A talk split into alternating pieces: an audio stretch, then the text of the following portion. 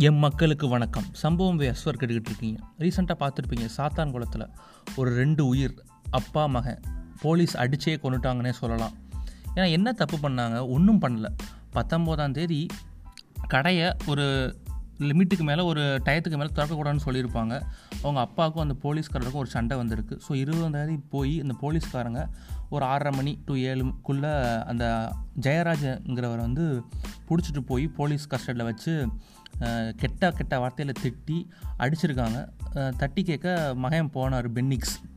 அவரையும் அவரும் அப்பாவை அடித்து தாங்க முடியாமல் அவரும் பேசியிருப்பார் போல். ஸோ அவரையும் கஸ்டடியில் வச்சு ரெண்டு பேர்த்தையும் அடி அடின்னு அடித்து பேசக்கூடாத வார்த்தையெல்லாம் பேசி அடிக்கக்கூடாத இடத்துலலாம் அடித்து பின்பக்கம் ரொம்ப அடித்து ஆசன வயலெல்லாம் அடித்து ரொம்ப துன்புறுத்தியிருக்காங்க. அவர் வந்து இறந்து போயிட்டாங்க. ஃபஸ்ட்டு வந்து பையன் இறந்துட்டார்.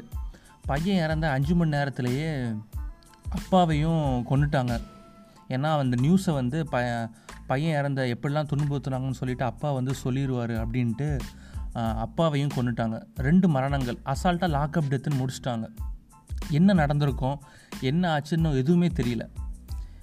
அதாவது மூணு டு நாலு வேஷ்டி லுங்கி வந்து மாற்றப்பட்டிருக்கு அடித்த அடியில் ரத்தம் அவ்வளோ ரத்தம். இதை எல்லாமே அவங்க அம்மா பென்னிக்ஸோட அம்மா செல்வராணின்னு சொல்கிறவங்க வந்து கம்ப்ளைண்ட்டாக எழுதி கொடுத்துருக்காங்க. இதில் வந்து ஒரு அறுபது வயசு ஐம்பத்தொம்போது வயசுக்காரரை ரொம்ப சொல்லக்கூடாத வார்த்தைகளை திட்டி அடித்து துன்புறுத்தியிருக்காங்க. இது எந்த அளவுக்கு மோசம்னா ஒரு மோசத்தோட உச்ச கட்டம்னே சொல்லலாம்.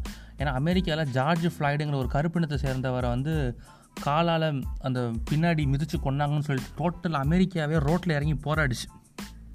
ஸோ வந்து போலீஸ் வந்து மண்டிட்டு மன்னிப்பு கேட்டாங்க. அந்த போலீஸ் ஆஃபீஸரை தூக்கி ஜெயிலில் போட்டாங்க. பட் இங்கே என்ன நடந்துச்சு? மிஞ்சி மிஞ்சி போனால் சஸ்பெண்ட் பண்ணுவாங்க அவ்வளோதான் இல்லைனா வேறு எங்கேயாவது ஒரு இப்போ வேறு ஏதாவது ஒரு மாவட்டத்தில் தூக்கி அவர் தூக்கி போடுவாங்க. பட் அங்கே போனாலும் அந்த போலீஸ்காரங்க இதே தான் பண்ண போகிறாங்க ஸோ நான் ஒட்டுமொத்த போலீஸ்காரங்களையும் தப்பு சொல்லலை. ஒரு சில நல்ல போலீஸ்காரங்க இன்ன வரைக்கும் இருந்துக்கிட்டு தான் இருக்காங்க. பட் ஏன் இந்த மாதிரி அடிக்கிற ஒரு மாதிரி கொள்கிற உங்களுக்கு உரிமை வந்து யார் கொடுத்தது? எங்கேயுமே கொடுக்கலையே. நானும் எத்தனையோ எத்தனையோ சம்பவங்கள் பார்த்துட்டேன். தூத்துக்குடியில் சுட்ட சம்பவமாக இருக்கட்டும். ஒருத்தவங்க ஆர்டரை நீங்கள் அப்படியே பண்ணுறீங்க நீங்கள் எப்படி ஒழுங்காக இருக்கீங்க எனக்கு கேட்க தோணுது. ரீசெண்டாக ரீசெண்டாக கூட சொல்ல முடியாது. இன்னும் ஒரு திருச்சியில் ஒரு சம்பவம் நடந்துச்சு.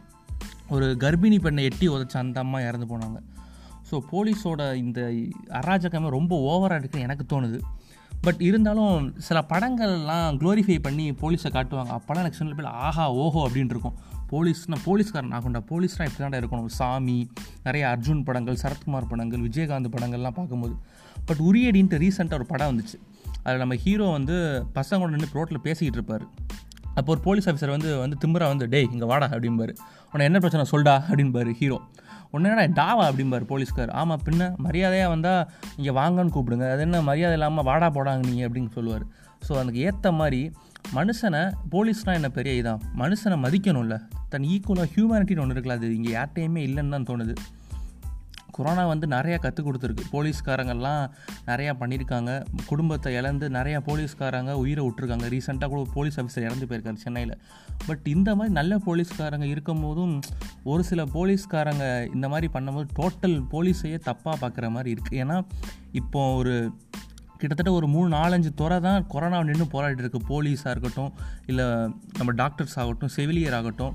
இப்போ அதாவது வியாபாரிகள் இருந்தால் தானே நீங்கள் அவங்களும் ஒரு துறை தான். முன்னின்று அவங்கள க்ளோரிஃபை பண்ணுறாலும் பரவாயில்ல. அவங்கள தலையில் தூக்கி வச்சு கொண்டாடினாலும் பரவாயில்ல.